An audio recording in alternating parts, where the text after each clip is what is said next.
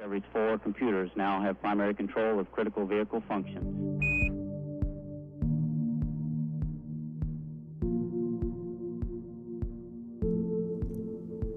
Du lytter til Ida Space Talks, en podcast om rummet over os, om hvordan universet har haft indflydelse på vores selvforståelse og vil præge vores fremtid. Ida Space Talks er udgivet af Ida, fagforening for teknologi, IT og naturvidenskab, i samarbejde med det faglige netværk Ida Space.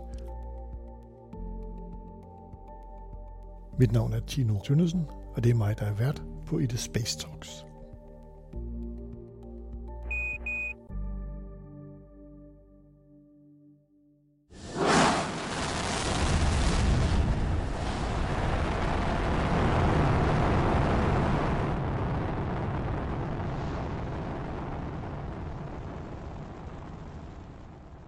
Velkommen til Ida Space Talks. I dag handler det om at bygge raketter, og vi skal møde to seje raketbyggere. Jeg har inviteret Bianca og øh, Amalie i studiet. Velkommen til jer. Tak. Tusind tak.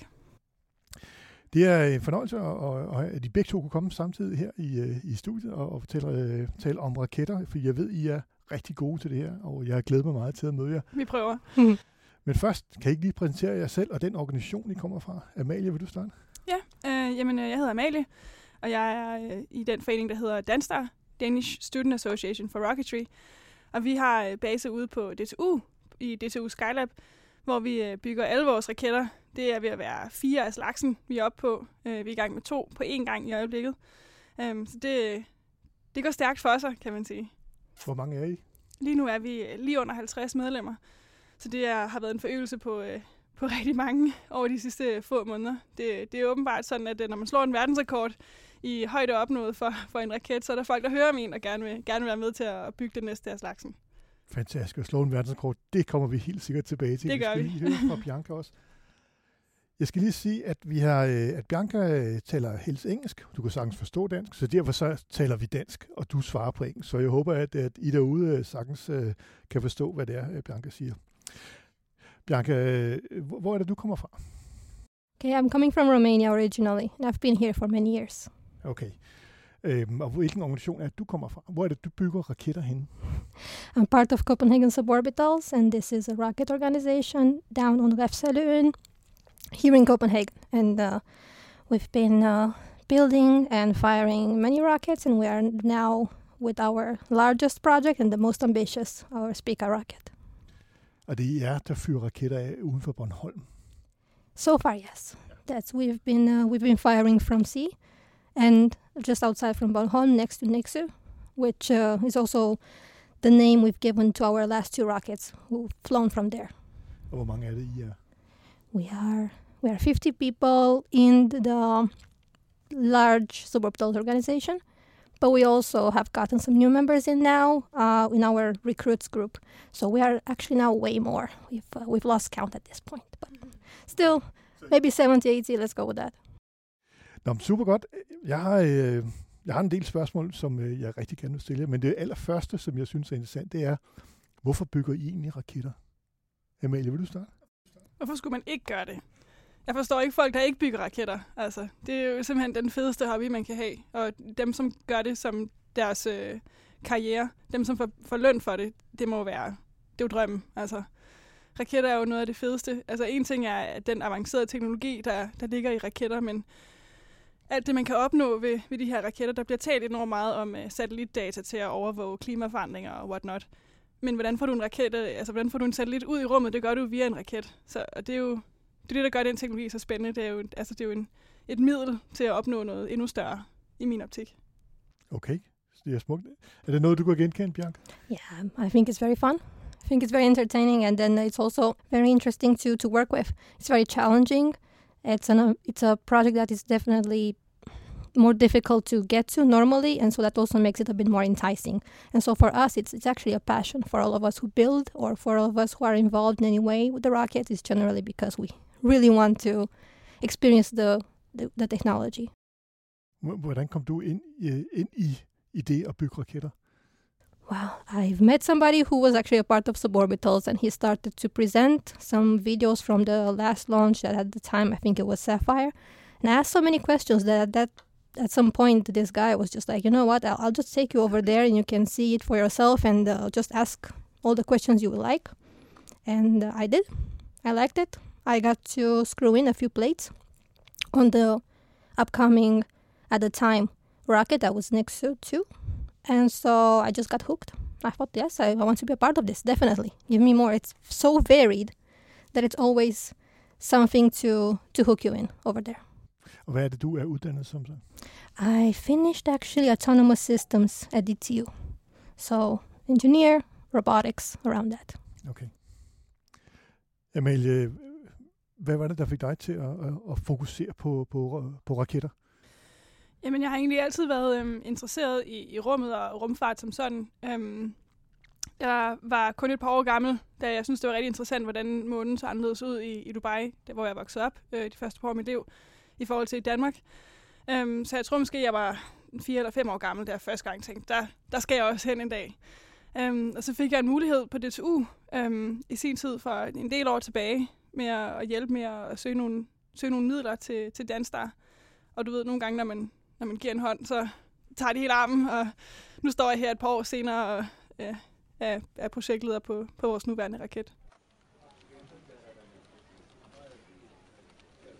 Hvordan er en helt almindelig dag som raketbygger? Bianca? Well, we generally come into the workshop fairly early and then we do prepare ourselves a coffee, a tea. We gather as many as we are in that day. We talk a little bit and then we start working pretty much right away. All the groups that need to come together to work on a project, we just split into those and then we get to work. We come back for lunch, which we uh, have together, and then we go back to work. Og, det, og, og jeres værksted, det er jo egentlig bare en stor, en stor, stor barak. It's uh, in two large places, so we can actually just cut into two and have some people work on the electronics, for example, in our rooms, in our closed rooms, whereas outside in uh, the workshop area with the tools, we have somebody uh, grinding or we have somebody welding.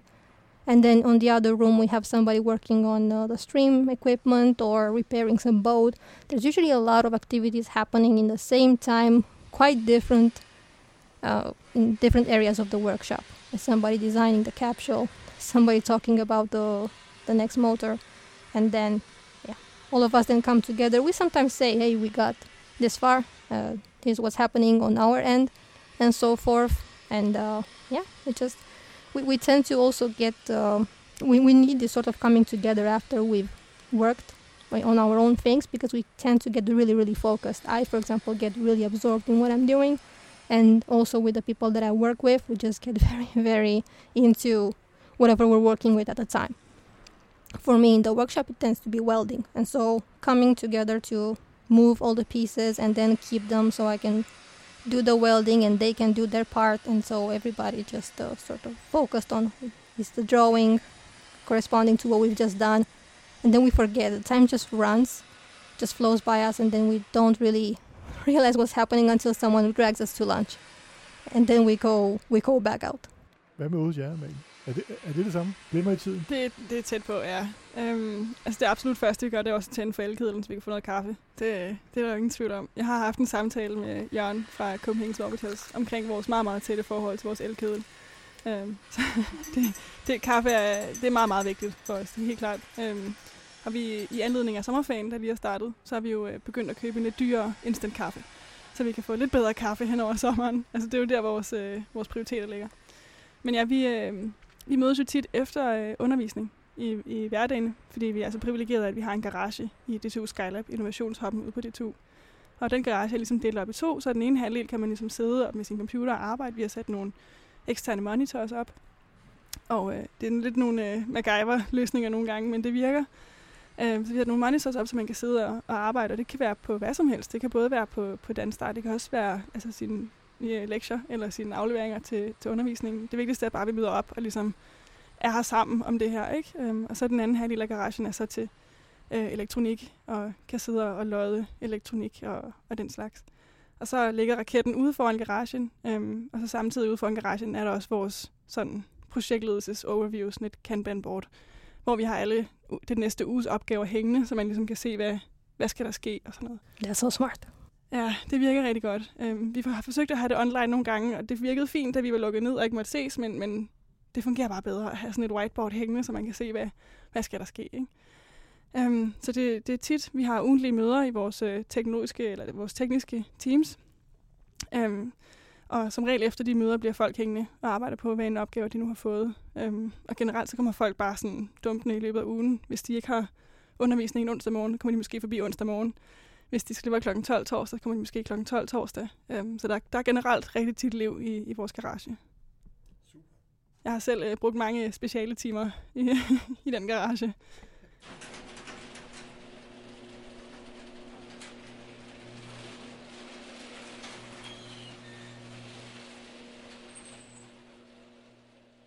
Men nu tænker jeg, fordi at faktisk jeg ved meget lidt om raketter. Og det er måske en fordel, fordi nu vil jeg spørge jer om, hvordan, hvordan fungerer en raket? Jeg ved ikke, er det over- er det overhovedet den samme type øh, ra- raketter? Er det overhovedet den samme type raketter, at de bygger? Det, Us i, too. I princippet, Yeah. i princippet ja, øh, og i princippet nej. for at uddybe, to some extent, yes. Ja, for, for at uddybe lidt. Øhm, sådan, hvis man ser på brændstofsiden, hvilket er i hvert fald det, jeg bruger meget min energi på øhm, i, i mit team, så er der tre forskellige typer af brændstof. Og det er, der er faststof, som er ligesom sådan en, øh, ligesom fyrkeri, nytårsraket, hvor du sætter en lunde til. Du kan ikke styre så meget. Du kan tænde lunden, og så kan du se den flyve op, og det er super nice. Men du kan ikke, du kan ikke slukke den og tænde den igen, for eksempel. Så har du det næste skridt, der er en hybrid, hvor du øh, også har noget fast brændstof, og så har du noget flydende oxidationsmiddel. Fordi som vi ved, så kræver alle forbrændinger oxygen. Der er ikke så meget oxygen i rummet, så nogle gange så skal man have det med selv hjemmefra, hvis man skal ud, hvor der ikke er så meget af den slags. Og så er den tredje type, altså det vi kalder øh, bipropellant, bipropellant, øh, biliquid. Der er ikke sådan noget rigtig fedt ord for det på dansk, så det, det er ikke fordi, vi prøver at lyde sådan mere fancy, end vi er. Ja. Liquid er fint. Ja, øh, bipropellant, ja, biliquid. Øhm, som så er to væsker, man skal have til at spille sammen. Både brændstof og oxidationsmiddel er, øh, er flydende, og det er det, vi begge to øh, bruger vores energi på. Og det er så også det, der ja, i hvert fald i vores optik er det absolut sværeste. Fordi du skal ligesom have de her to væsker til at, at spille sammen på det helt rigtige tidspunkt, i det helt rigtige øh, størrelsesforhold og de helt rigtige mængder. And one of them is uh, particularly volatile, and you have to be careful with. And so this is something we also need to uh, look after all the time. Så der er faktisk stor e- eksplosionsfare. Jamen, det er ikke bare eksplosionsfare, altså det er jo, en- det er jo en kontrolleret eksplosion, når, når sådan en raket tændes. Uh, we used to have hybrids at the start, and then at some point we actually changed into uh, biliquid as well ourselves. Så det er samme teknologi, kan man sige, som I Ja. egentlig bruger. Ja. Det kan man godt kalde det. Vi er faktisk øh, vi er lige gået i gang med at bygge vores første øh, fast brændstofraket. Det er ret Are spændende. you? Ja, Okay, that's exciting. det, ja, det er mega spændende, og det, og det er ret sjovt, fordi øhm, nu har vi i nogle år været nogle af de få i Europa, der har bygget og opsendt de her biliquid-raketter. Og, øhm, og hvor mange har spurgt os til råds, altså mange af de andre europæiske øh, universitetsrakethold. Og nu står vi her og aner ikke, hvad fanden vi laver med de her øh, faststofraketter, og har været nødt til at spørge dem om hjælp, og været sådan, øh, hvordan gør I det her? Change of experience. doing. ja, og det har været ret fedt, og der er også flere af dem, der har kommenteret på, sådan, vi har aldrig nogensinde troet, at Danstar skulle spørge os til råds. Hvor vi er sådan, "Nå, jo, men I ved jo mere end os. Altså, det er jo enormt fedt, at man kan erfaringsudveksle på den måde.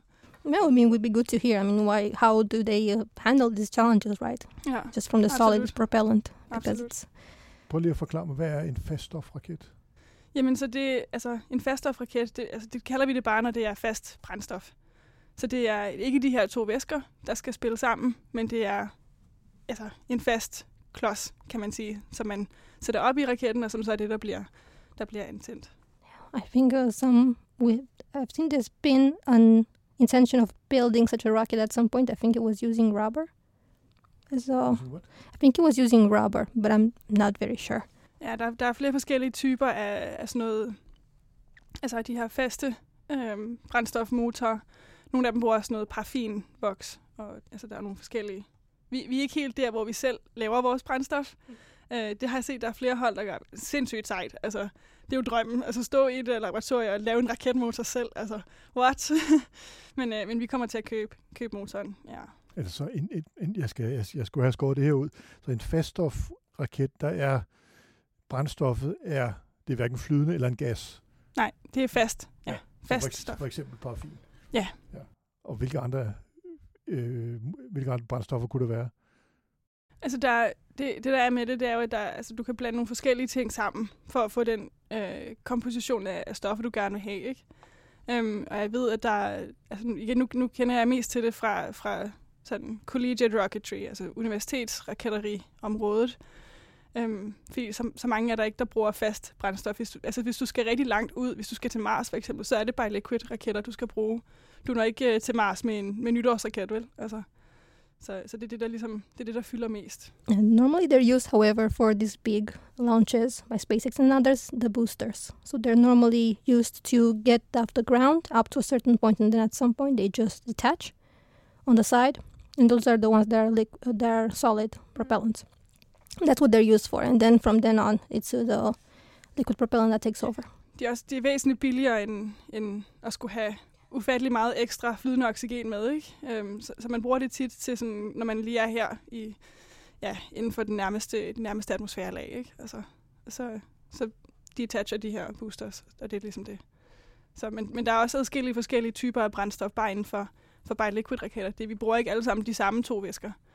Um, altså, I bruger for eksempel lidt, nogle lidt mere øh, flygtige... Yeah, we're using liquid oxygen and ethanol, and I'm not sure what you guys are using. Vi bruger IPA og lattergas. Okay, yeah. Ja. IPA? IPA, isopropylalkohol, så nærmest håndsprit i virkeligheden. Og så lattergas, som man jo får hos tandlægen for eksempel. Og sådan noget. Vi, øh, vi har snakket om, at det kunne være fedt at, at skifte brændstof til for eksempel metan. Fordi det er jo meget op i tiden. Mars' atmosfære øh, er lavet af metan. Det kunne være enormt fedt, hvis man kunne tage til Mars, og så kunne udvinde altså, metan fra atmosfæren, og så komme hjem igen. Altså i virkeligheden have sit, sit, øh, sine propellanter på planeten allerede. Ikke?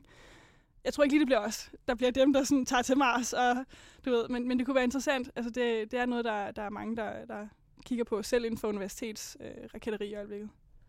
Er, er det en stor operation at skifte til metan? Ja, ja, absolut. Hvorfor? Altså lige nu er vi, for det første handler det jo selvfølgelig om økonomi. Øhm, faststofraketter er generelt billigere. Du giver måske 7.000, så har du en motor. Øhm, hvor vi har givet væsentligt mere for at få vores øh, motor 3D-printet i stål hos øh, Teknologisk Institut og i Aarhus. Øhm, det, det kan man ikke gøre for 7.000 for eksempel. øhm, det kan selvfølgelig også øh, forhåbentlig genbruges, men, men, men det er en anden størrelsesorden. Og, og så altså prisen på, på både IPA og lattergas er også lavere end på metan eller på flydende oxygen. Så, så det, er en, det er en faktor. Og så er der også noget med, hvor nemt det er at håndtere. Vi kan jo lade vores lattergasflasker stå i månedsvis uden problemer. Øhm, og det har vi også haft gjort over en, en periode, når vi har haft vores testperioder med at teste enten motor øh, til hotfires eller til static fires, altså hele øh, lodret test ud på, på Repsaløen, når vi tester hele raketten. Tester I ude hos Copenhagen Suborbitals? Ja, altså det er, virkelig, det er jo ikke hos Copenhagen Suborbitals, men det er i samme område. You have a designated area where we both actually test, or have, have tested so far. Uh, we cannot, for example, test the upcoming one for us, but then it might also be more space for you guys to do all the tests you like. Altså der, hvor Copenhagen Suborbitals holder til ude på Repsaløen, der er sådan et kæmpe område, hvor der bare er bart, altså asfalt, jord. Øhm, der, øh, der kan man godt lege sådan et område i en periode, og så sætter man nogle, nogle kæmpe store betonklodser op. Øh, man ringer til Kran Kenneth og siger, kan du komme og, og flytte vores betonklodser? Og så, så gør han det, og så øh, bygger vi simpelthen ja, det, vi kalder en, en rocket bay. Altså en, ja, et område, hvor den her raket skal spændes rigtig godt fast, fordi vi tester alt uden flyvningen og landingen. Øhm, så vi trykker i virkeligheden bare altså press play, og så håber det virker. Øh, og igen, så skal den være spændt rigtig godt fast, for ikke at, at blive skudt op af, for, for vores motor skyder alligevel med 3,1 kN. Så det, det er nok til at flytte på sådan en, hvis ikke man har, øh, har sat den rigtig godt fast. Og, og jeg går ud fra, at det ikke er et offentligt område. Nej, det er det. Altså, jo, men vi har så lejet det, så vi er spærret af i den periode, ikke?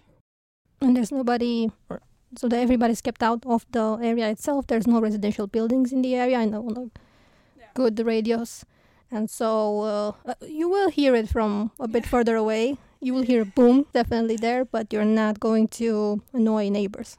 Vi hørte, øh, vi hørte nogen det, det første år, vi testede, øh, tilbage i 2020, må det have været, øhm, var der nogle af vores venner på Østerbro, der hørte det. Fordi vindretningen lige var rigtig, og han vidste, hvad han skulle lytte efter. Ikke? Det var meget sjovt at vide, at øh, okay, det kan alligevel høres. Vi havde sådan en episode, øh, nu hvor du siger, at det, at det, om det er privat område eller offentligt område. Øhm, vi havde en episode med, altså vi spærrer selvfølgelig ting af, og vi har det, vi kalder scouts, som ligesom går rundt i, i the perimeter, og ligesom sørger for, at folk går væk og ikke går tæt på og sådan noget, fordi det er alligevel et spørgsmål om sikkerhed, ikke? Altså sikkerhed er virkelig det aller, aller vigtigste i det her, ikke? Og så kommer der bare en bil kørende forbi, og vi er bare sådan, hvad, hvad fanden laver de? altså som bare sådan blæser forbi os, og kører ned og parkerer rigtig tæt på den her Rocket Bay. Altså de holder måske altså 50 meter væk, og vi er sådan, hvad fanden sker der? Altså vi har allerede armeret systemet, de, havde, altså, de blev bare forbi os, vi prøvede at stoppe dem, og sådan, jeg løber ned til dem og siger sådan, gutter, I skal ud nu, sådan væk, væk, væk. De er sådan, du vækker babyen. Og jeg bare sådan, hvad fuck? altså, kan I komme væk? Lige nu er der noget helt andet, der vækker den baby, hvis ikke I skynder jer væk herfra, det er nu. Altså, You're gonna have var- hearing problems. de stod seriøst og skældte mig ud, og jeg var bare sådan, kan du se det der? Det er en raket. Altså, den bliver tændt lige om lidt. Altså, åh, unge forældre, mand. this happens. This happens quite often, actually. Uh, whether if it's not parents, it's some someone else. It's uh, the same for when we have launches or when we have tests. It's it's a common experience, I think, for both of us. And uh, that area, you have to make very sure that uh, there's nobody around, and uh, if they are, they have hearing aids. Det der, der var en, måske en, øh, en nær død oplevelse, det der. Jamen, ja, for, for os alle sammen, også mig. Altså, den der unge mor, der står og skriger mig ind i ansigtet, ikke? Altså, hun står og brølede af mig, jeg ved ikke, hvor længe, fordi jeg var ved at vække hendes baby, ikke? Altså, ja.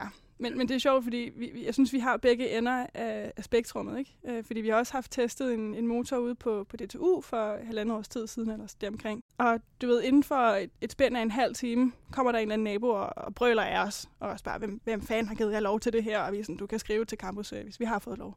Vi prøvede selvfølgelig at være høflige og respektfulde, men hun gav os ikke rigtig mulighed for at være det. Det er så, hvad det er. Men altså, under en halv time senere kommer der et, øh, et, øh, et ungt par med deres hund og siger, at de øh, miljøtræner hunden. Og den kunne lige så godt lære at vende sig til larm nu, øh, i stedet for til nytår. Og så de, var- de synes bare, det var fedt. De kunne høre, der var noget larm, og siger, "Nå, men der går vi hen. Så kan hunden lige, du ved, lære det, ikke? That's one way to experience fireworks. Yeah, sure. Og det var bare sjovt, fordi hende der, øh, madammen, der kom og var en rigtig Karen og var stiktosset på os, hun boede sådan noget halvanden kilometer væk, og hun påstod, at hendes børn begyndte at græde, og hendes hund begyndte at kaste op, og de var alle sammen bange, og hun kunne ikke åbne terrassedøren, og vi var bare sådan, hvad er det, der sker? Skal du bruge noget VD40 eller hvad? Jeg tror ikke, det er os, der har skyld i, din terrassedør ikke kan åbne, vel? Altså, That's so unfortunate. I don't think I don't think we've been through something like this. Uh, not that I know of, at least.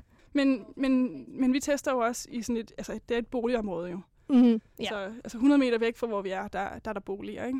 Men jeg går ud fra, at de skriver i Lyngby Lokalavis. Ja, vi, vi prøver alt muligt. Altså, øh, det første år gjorde vi ingenting, og der, det lærte vi lidt af. Altså, det skal vi, vi skal måske lige informere bare lidt folk om det også, fordi nogle af naboerne havde skrevet til Copham Satcom, som ligger lige ved siden af, og troede måske, det var dem, der havde problemer med nogle af deres systemer. Ikke? Og det er jo ikke så godt heller.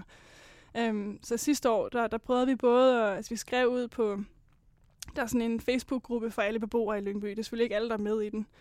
Og jeg havde både givet mit telefonnummer, og vi havde lagt sædler i postkasserne med sådan en lille bolsje klistret på, ikke? Og sådan, du ved, beklager, vi larmer og sådan noget. Jeg synes virkelig, vi havde, vi havde prøvet at gøre noget, men der er altså nogen, man ikke rammer, og der er altså nogen, der ikke ser. Og opslaget er der altså nogen, der, og hende, der så kom op og brølede af os. Jeg sagde jo, når vi har lagt de her i postkasserne, og vi har skrevet på Facebook. Ah, men hun tjekkede ikke Facebook. Yeah, but see, this is another thing. I mean, when we're testing, uh, and when you guys are testing as well, people become way more interested in the rocket test itself when they can somewhat experience it within their environment. And so, for example, when we try to test on website Ön, right, the normal place where there's nobody there, and we put everywhere some sort of announcements like, yes, we are doing this, you're welcome to join, people don't pick up on that as much. But when you do it, for example, at DTU, where there's already people there and the campus knows and the students the students know and then you can get much more much more sort of exposure to the people. So they would also see and, and experience the the rockets themselves. It's a much better case for them to be over there even if you annoy a few neighbors that somehow didn't get the message. You send the other message of there's rockets happening over here. Welcome to join. Please do because many people are actually very interested but Yeah. they don't know where to find it, how to do, even if with all our attempts to try to tell people about it, Ja. right? And so, I think it's a it's a good thing you did that. I hope you do it again without getting in trouble. ja. We I don't think we can do it, but they they have the like, the local interest. So Vi havde også en, en offentlig øh, testdagen, offentlig hotfire, raketmotortest, som vi udelukkende havde kun for at kunne invitere de lokale og sige, nu, nu kan I komme og se, hvad det er, der har larmet så meget. Altså nu kan I komme og se, hvad det er, der vi regner med at slå en verdensrekord med om få måneder. Ikke? Altså, og efter vi så havde launchet vores raket, og havde slået den der famøse verdensrekord, jamen, så skrev vi også ud igen og var sådan, vi skal bare lige vide, at øh, sådan, the struggle paid off, og sådan, vi håber, at, at I kan være glade på vores vegne, og altså, kan se tilbage på al den larm, og vi synes, det var frustrerende, så bare tænk på, at, at nu har vi også en verdensrekord i det i Danmark, ikke? Um, det, var, det var det værd, ja. Everybody was happy, right, with the result ja, from from the rocket. Exactly. So it, everybody around Folk was gik very helt amok og var en- enormt begejstrede og var sådan, "Nej, kan vi komme og se den? Ja, der er ikke så meget tilbage. den faldt lidt langt uden en faldskærm, men, men I må gerne komme og se det, der er tilbage af den. Jeg tænkte, øh, jeg, vil- jeg vil rigtig gerne høre lidt om jeres testaffyringer. Jeg ved, I er jo, I er jo så I er verdensmester og sådan noget, men hvad med Copenhagen Suborbitals, øh, jeres seneste testaffyring? Og øh, hvad var din rolle i det, Bianca? Uh, normally during tests, my my role tends to be more ground operations because we're just just firing the engine usually. So when we do a normal test on land, and not on sea, then we have to make sure that everything is working, all the systems that are supposed to be on the premises work. And so normally that's what I do. I try to I work mostly on the stream part during these operations and so during launches and tests I handle the streaming part. On the network side, cable side, making sure everything is set up, that sort of thing. And um, yeah, just it's it's much more eventful than I would like. I try to handle a bit more than stream. I hardly really get to do that. I can help with a few more cables. I connect some switches. I can do this and that, but then the equipment is uh, it's quite fussy during the most important times. So I generally deal with that. Yeah, and I think the last one was actually 2021 when we tested some new injectors. There were some some interesting new configurations that we haven't tested before. Some 3D printed, some uh, sponsored to us, um, some made our, made us ourselves, and so forth. So we had to test the different uh, injectors and to see what the, the differences are and uh, which performs better and so forth. So that's what we did. I think it was April 2021. It's a, it was an eventful day because we we prepare normally for the normal weather that we see, but that day just happened to be all seasons within one hour Nå, Next. ja. was that day. huske, Yes, ja. yes. So Vi var ude og se det. Shit, man. every time I went to the workshop just to get another another cable or whatever I, it was that we needed, we I had actually to go back up because on the radio someone was calling me Bianca. It's snowing. Excuse me. I came from sun. okay, I'm coming back out. Um, that means I have to cover the equipment and so forth. And then, of course, by the time I'm, I'm, out, I'm out there, because there is a distance between the workshop and the place where we actually test, not a lot, but let's say 10 minutes. By the time I'm there, it stopped. And so it was just a bit, okay, I just, uh, I, I, got these things with me to cover the equipment, but I'll, I'll just leave it on premises because you never know. And then, of course, we, we proceed as normal, and then there's sun, there's wind, there's rain, there was hail. There was just everything It's just you you could not catch a break that day. It was it was interesting. So the stream was all over. Things were getting thrown to the ground. It was it was interesting. But it happens actually quite a lot for us during our stre- our uh, streamed uh, tests. We get we get quite a bunch of this. Man kan jo sige, at det er ret smart, at I allerede altså på en dag har mulighed for at teste sådan in all conditions. Yeah, exactly. It's Både regn, it's solskin. very very efficient use of time for sure. It's just you get to, to get prepared for everything. Yeah. I fyrer så af fra vand. Hvordan, hvor højt kommer sådan en raket op, og hvor lander den, og sejler ud og henter den igen? Og hvordan foregår Yeah, det? absolutely. So when when we're launching, because for example, we also do tests on water, right? So before we launch, we have to go through some preparations of the of the of all the subsystems, and then we have to test that each one of them works, all the valves, all the everything. And so we uh, test them actually on shore, on water, but just very near to near to the shore. And so we we test all the stuff there. We don't fire anything at that point, but we're still sort of getting used to everything being on water and then responding to that. And then when we go out at sea to launch, so we did in 2018 our last launch, we um, fire it, of course, from our platform at sea. And on that platform, there is nobody at the moment of firing. We fire it from our mission control chip, which is at a sensible distance away from the place where the rocket launches. Hvad er det? Er det 5 km eller 20 km? Eller hvad er? It's a safe distance in any case, but it was enough for us to be able to see quite clearly what is happening the moment it ignites and the moment it takes off, the, the whole thing. And so we launch it and then we try to trace it with our eyes as much as possible. Doesn't get you very far once it's up. And then we know from our telemetry data what is happening to the rocket, how far is it up, when is it coming down, and the moment it starts to go down, our rescue ships actually get ready to go and um, welcome it and find it because there tends to be also separation from the nose cone. We'll try to find that one separately and then uh, the body of the rocket, which hopefully is coming down in a parachute. Uh, it did last time, it didn't the other times. So, so we go we go out with our rescue ships to, to trace them. Er det muligt så at, at genbruge noget af det? So far, not so much, but that's that's actually the the next step. We want to absolutely reuse our system. So so far, we had these proto- prototypes. It's, there were there were full rockets, but they were mostly for testing the technology for different things. So when we changed, for example, from hybrid propellant to liquid propellant, then we had to test all the subsystems, all the plumbing, all the all the electronics, everything that they actually work, and then they respond as we are expected to respond. And then once we have that, we're moving to the next step. Let's test the guidance. Let's test this. Let's test the camera, the parachutes, the everything that's needed on board. And now that we're happy with the results that we got, that everything worked as we expected, the next step is to get a reusable vehicle. That's what we're working on next. Det lyder som, der er meget, der kan gå galt også. All the time, but actually, so far we have a very, very, very clean track record. The only thing that went wrong, you can say, was that one valve froze. Um, it's things like that. It's very, very small things that can just happen. But we have a very strict checklist when we're cleaning things for the liquid oxygen, for example. We're uh, going through a procedure that's very uh, strictly followed. And, and we ha- we're very, very careful, right? And the, we do thorough tests to make sure that the moment we're out, everything is given the best chance it possibly has to work as expected. There's always things that you cannot necessarily foresee, of course, but for the most part, it's yeah. Those checklists really, really keep it uh, in shape. Amalie, I blev jo verdensmestre. Det gjorde vi simpelthen. Sene, ej, jeg ved ikke, om det er jeres seneste mission, men Jo, jo. Ja. Vores seneste, ja. prøv at fortælle om det. Jamen, der er intet, jeg hellere vil.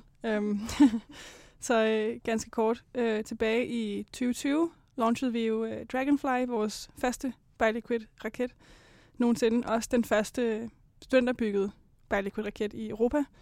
Um, før Dragonfly var der kun amerikanere, der har haft øh, opsendt den type raket før. Så det var, det var ret stort for os. Um, vi havde brugt tre år på at, at bygge den her raket. Efter det, der, der var ret mange ting, vi, vi gerne ville sådan upgrade på den raket.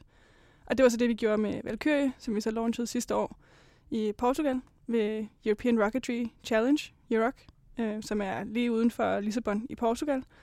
Det er Portugal Space, der har taget den opgave på sig at lave en konkurrence for øh, europæiske studerende. Det er jo enormt fedt, fordi øh, inden, indtil da var der egentlig kun en konkurrence i USA, Spaceport America Cup, som altså alle universitetsraketbygger kender. Det er den største i verden.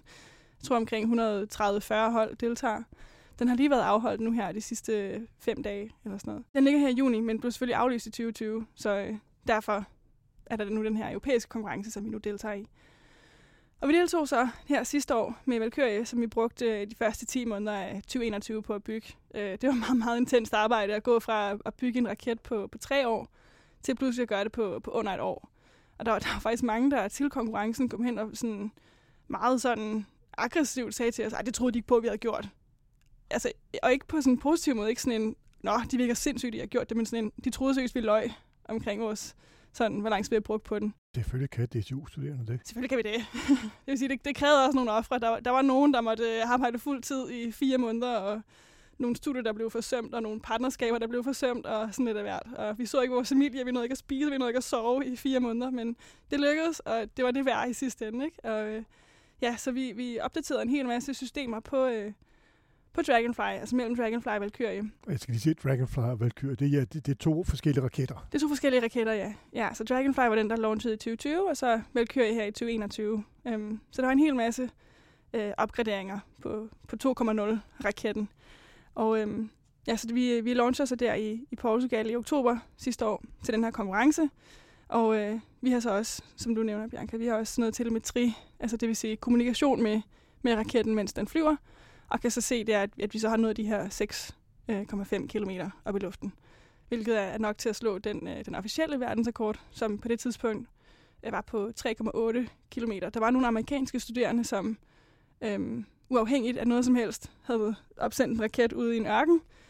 Øhm, men de havde ikke noget telemetridata, hvor vi sådan, hvordan kan du så vide, hvor langt du er nået op? Øh, og de havde en, en fejl, øh, eller hvad hedder sådan en, øh, det var plus 0, minus 2.000 meter. En fejlmagen på 2.000 meter? Ja.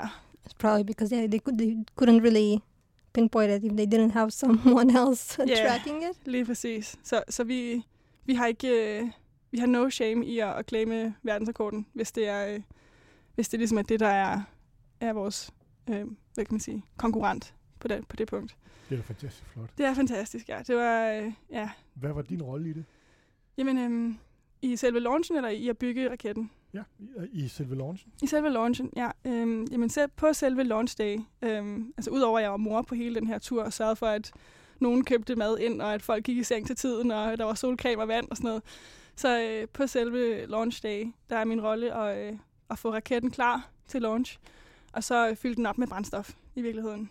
Og så øh, var min rolle også til dels at sørge for, at øh, vores affyringsrampe var klar til brug. Det er jo en, vi selv har designet og bygget, og som kræver lidt, øh, lidt TLC, lidt øh, tender love and care for at passe lidt på den. Den, øh, den har også fået en overhaling i år inden, øh, inden den næste opsendelse. Så det er ligesom min rolle at sørge for, at, at vi, vi får tanket raketten op, så den er klar til, til affyring. Så det vil sige, at jeg er også en af dem, der forlader affyringsrampen allersidst. Og I swear to God, det er de mest stressende øjeblikke i mit liv. kan jeg godt forestille mig. Ja. A lot of pressure, ja. Yeah. Der står øh, et andet hold på en af de andre affyringsramper. De har, den her konkurrence har legnet fem øh, launch rails op ved siden af hinanden. Fire, de selv har bygget, øh, baseret på vores design. Og så vores helt ude i siden. Og helt ude i den anden ende står der et hold, der tager selfies med deres raket. Fem minutter i, at vores øh, vindue åbner. Man har jo ikke så lang tid til at, at sende sådan en raket op. Mm. Vores øh, launchprocedure øh, på det tidspunkt er på syv timer. Og vi har et kvarter til at launche den. Så vores vindue er på et kvarter. Fem minutter i det der fucking vindue åbner, og så står de bare der og sådan, tager selfies med deres raket, og vi er bare sådan, hvad fanden sker der? altså, vi har ikke engang nået at tage billeder med vores raket, og det er jo også en fejl fra vores egen side, at der ikke er nogen, der har sagt, gutter, vi bruger lige 10 minutter på lige at få taget nogle billeder. Men nej, vi har, der er ingen af os. Altså, jeg tror, jeg har sådan et, øh, sådan et halvt billede af sådan, sådan en selfie lidt, lidt langt fra, eller sådan et eller andet. Men, men ja, det, det er sådan, det er. Men de står der og tager billeder for at vide, at de må godt lige bruge fem minutter til. Hvor vi sådan, fem minutter på hvad? There's people who know actually how this thing works, because you can understand the people who just randomly get lost in the, in the launch area because they're not aware of the procedures, but these guys knew. Jeg var så rasende. Altså, og du ved, adrenalinen pumper mig allerede altså på max og har gjort det i altså, syv timer allerede. Ikke? Altså, fordi man hele tiden står og holder øje med tiden, og sådan, er vi nu sådan on time, og vi havde en del udfordringer på dagen, med der ikke var strøm, og så var der en generator, men der var ikke benzin til generatoren, og det var bare et stort kaos. Ikke? Så vi var allerede sådan, åh, når vi det, og når vi det ikke, og vi skal nå det til det kvarter, og hvis, vi, hvis det ikke lykkes i første forsøg, så har vi kun et kvarter til at nå et forsøg til, og totalt stressen. Og så står de der de der unge mennesker, altså fucking børn, og står og tager selfies med deres raket, og jeg, altså jeg ryster af raseri, ikke? Jeg skal stå der og prøve at sige rigtig pænt sådan, guys, can you please leave? Our launch window opens in five minutes. det var øh, en oplevelse. Så stak de også af. Nej, det gjorde jeg ikke. Vi måtte, vi måtte sparke dem ud. Men hvor højt var det, I kom op? 6,5 km, eller 6.545,2 meter, for at være helt præcis. Og der var noget med, at I ikke kunne finde den, da den, øh, da den kom ned? Nej, nej. Øh, vi havde faktisk øh, ufattelig præcise øh, GPS-data. Vi fandt den øh, 15 meter fra, hvor det sidste GPS-ping lød. Og den har så ramt et træ på vej ned, så det giver meget god mening, at den, øh, ikke lå lige præcis der, hvor GPS-pinget kom fra. Men øh, vi fandt aldrig vores øh, nose cone igen, altså hvor snuden af raketten. Det, det var lidt ærgerligt. det, vi, har, vi har joket lidt med, sådan, ja, det er lidt tragikomisk, ikke? Men, øh, men at lige at sætte sådan en label på den næste raket, og lige skrive, if lost, return to. Um, men, øh, That's ja. smart. Nose cone is always always a problem. Og de er virkelig dyre. Ja. Og det værste er, at vi skal bruge præcis den samme. Altså havde vi haft vores nose cone fra sidst, så vi kunne genbruge den. Men i stedet skulle vi bestille, bestille og altså købe en, en ny af samme slags. Prøv lige at forklare mig, hvad, hvad, øh, hvad er en nose cone? Det, det er tippen af raketten. Toppen af den, der er sådan er spids. The pointy part. Snuden. Jeg har, jeg har gættet, at, at det er den øverste point, men hvorfor er den så vigtig, og hvorfor er den så dyr? Altså den er, den er lavet af carbonfiber. I hvert fald på vores raket. Og det er jo, It's the same for us. Ja, og det er, jo, øh, det er jo i sig selv ret dyrt. Og så er det åbenbart ikke helt nemt at, at lave sådan en, en, en form, der sådan, altså i virkeligheden, altså den er jo ikke, det er jo ikke bare en cylinder, den skal jo gå lidt indad og sådan rundes lidt og sådan noget, ikke? Og det er åbenbart enormt svært. Så de er bare dyre. Ja, altså vi, vi snakkede med to forskellige virksomheder sidste år for at få, få lavet den til, til Valkyrie. Den første, de var sådan, det, kan- det kan vi simpelthen ikke lave. Yeah, this happens. Så jeg går ud fra, at det er ikke noget, man bare bestiller på Wish for at få noget billigere. Nej, og det, det værste er, at øh, vi har så bestilt vores øh, paneler nu her som cylinder, øh, og så vil vi selv skære dem ud, fordi vi har kommet, vi opti- op til, øh, hvad hedder det, optimerer rigtig meget vores øh, panelløsning i år i forhold til sidste år. Sidste år havde vi 340 skruer i raketten, og det giver jo en hel masse friktion og vindmodstand. I år vil vi nøjes med 50. Men vi har så lige modtaget de her paneler over to måneder for sent, og de er skæve, altså de ligner et æg. de, er ikke, de er ikke helt runde. Ej, men det er noget værre noget. Altså. Så jeg tror, vi, vi overvejer at gå over til at prøve at lave det selv. Øhm, der er sådan nogle carbonfiberkurser, epoxykurser og sådan noget på DTU. Noget på DTU Vind ude i Risø. Øhm, jeg håber lidt på, at man kan få nogle studerende til at få nogle ECTS-point og få noget fed erfaring og lære lidt om, hvordan man håndterer sådan nogle ting. Øh, og så ikke behøver at vente. Altså, vi har ventet tre måneder på noget, der, ikke, altså, noget, der er skrald. Jeg skal nok være med at nævne navnet på firmaet. men øh, men det, det var sgu lidt ærgerligt. Det, ja. det giver noget stress i disse dage. Vi er ved at løbe tør for tid. Jeg kunne godt tænke mig at spørge, er der en fremtid som raketbygger i Danmark? Definitely. I think it's even more now than before. And also, I mean, all these uh, bigger launches from SpaceX and Blue Origin, everybody is also inspired much, m- much more part of the population to join into the uh, into this affair. So, definitely. And I think in Denmark, especially, we have already our organizations that people can join, and uh, we're both mm, we're both quite open to new people. We've also opened up significantly compared to the uh, years before, and we can see the interest just growing and growing. Men også, også, også professionelt. Altså, er, er- er der en... hvil- Hvilket job, Amalie, øh, regner du med at få? Tænker du, du, at du bliver raketbygger, når du er færdig på DTU, eller hvordan? Altså, jeg satser det på, at jeg skal join Andreas Mogensen på ISS en eller anden dag. Men, øh, If it's still there. oh my god. yes. Ja, Sorry to bring the bad news. det, det er en helt anden snak. Yeah, yeah, yeah.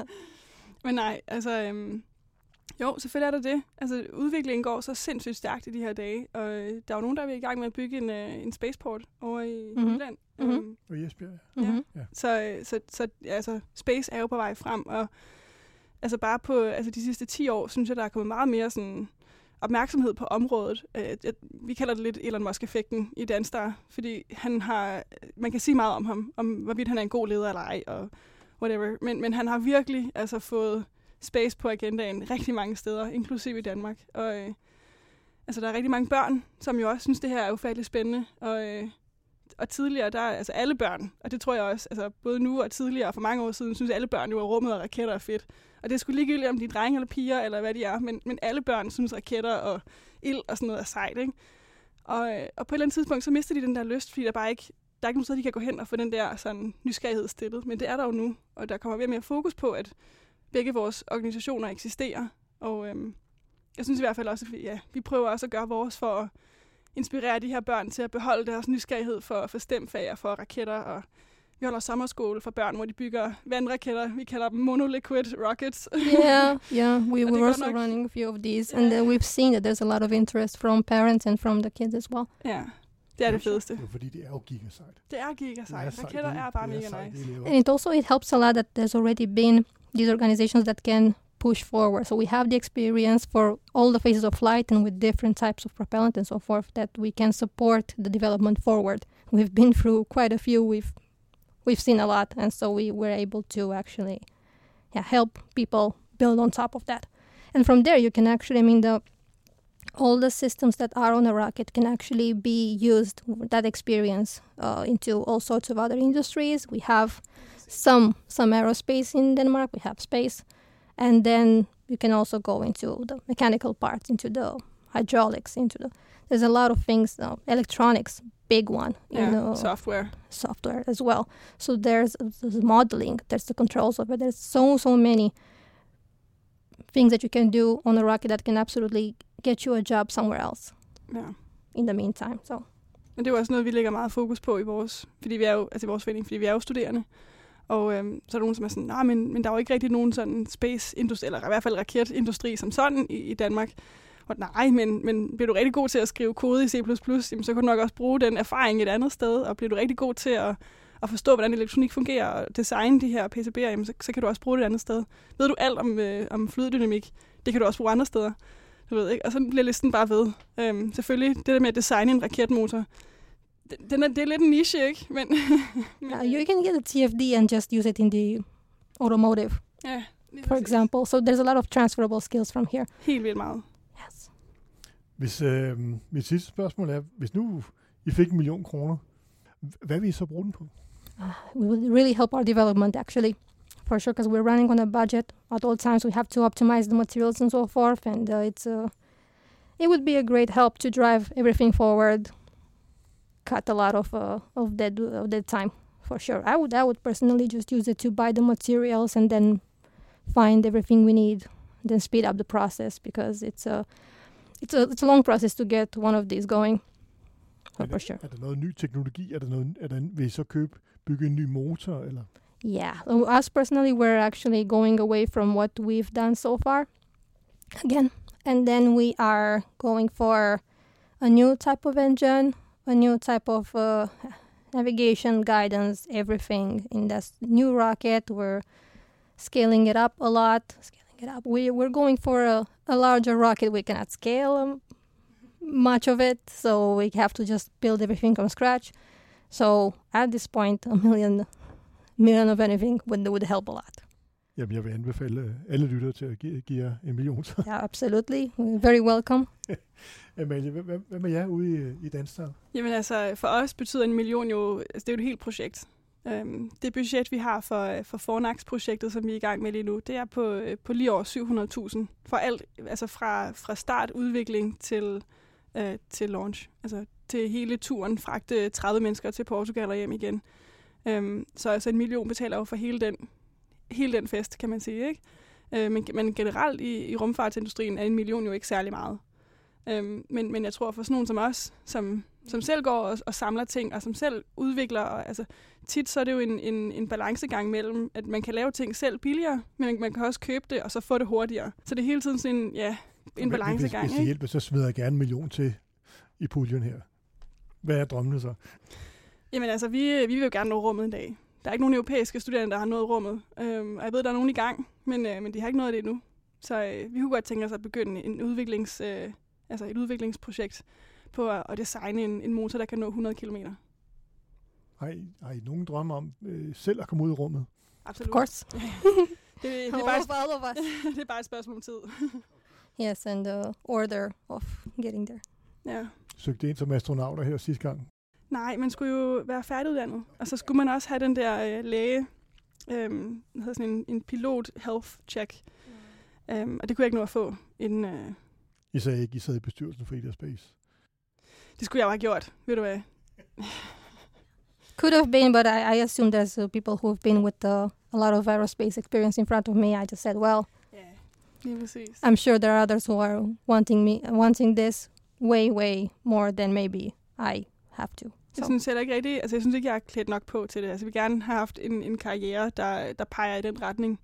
Mm. Øhm, og jeg er sikker på, at jeg nok skal nå dertil, men de har jo også meldt ud, at, at de søger astronauter igen inden for en, en overskuelig årrække. Så Måske, måske til den tid. Ja, ja, det skal nok er der I think there's going to be a growing demand actually. So Absolutely. I, I it's what pretty much what I assume. It's uh, going to der be kommer til at være så meget brug for, for folk, der, ja, der kan og vil. Og, altså, altså jeg vil sige, hvis, hvis man bare gerne vil derud, så kan du bare være turist jo. Jeg, jeg tror ikke helt, det er ikke helt der, jeg er. Altså, øh, jeg vil gerne have et formål med at skulle derud af, ikke? Altså, men øh, I think there's going to be just like you need now pilots for all the airlines. Yeah, it's gonna it's gonna get there. I think so. ja. When we'll see. Probably sooner than later, but I expect it's gonna get there. Jeg krydser i hvert fald fingre for jer. Jeg håber, I virkelig får muligheden for det. Og hvis jeg på nogen måde kan støtte jer det, så vil jeg selvfølgelig gøre det. Den der million der. yeah, yeah, yeah. You you were saying. Det siger vi. Men i hvert fald tusind tak, fordi I kom med. Det var fantastisk at høre jeres historier, og Mhm. jeg, jeg kan mærke, at I kan jo blive ved med at tale om det her. Det kan jo være, at jeg inviterer ind i studiet igen, og når der nu er nogle nye testflyvninger eller sådan noget. Ja. Men i Mhm. hvert fald så øh, ved jeg, at man kan få masser af andre informationer om det, I laver på. Vel? Ja. Cops up. Yes. Us.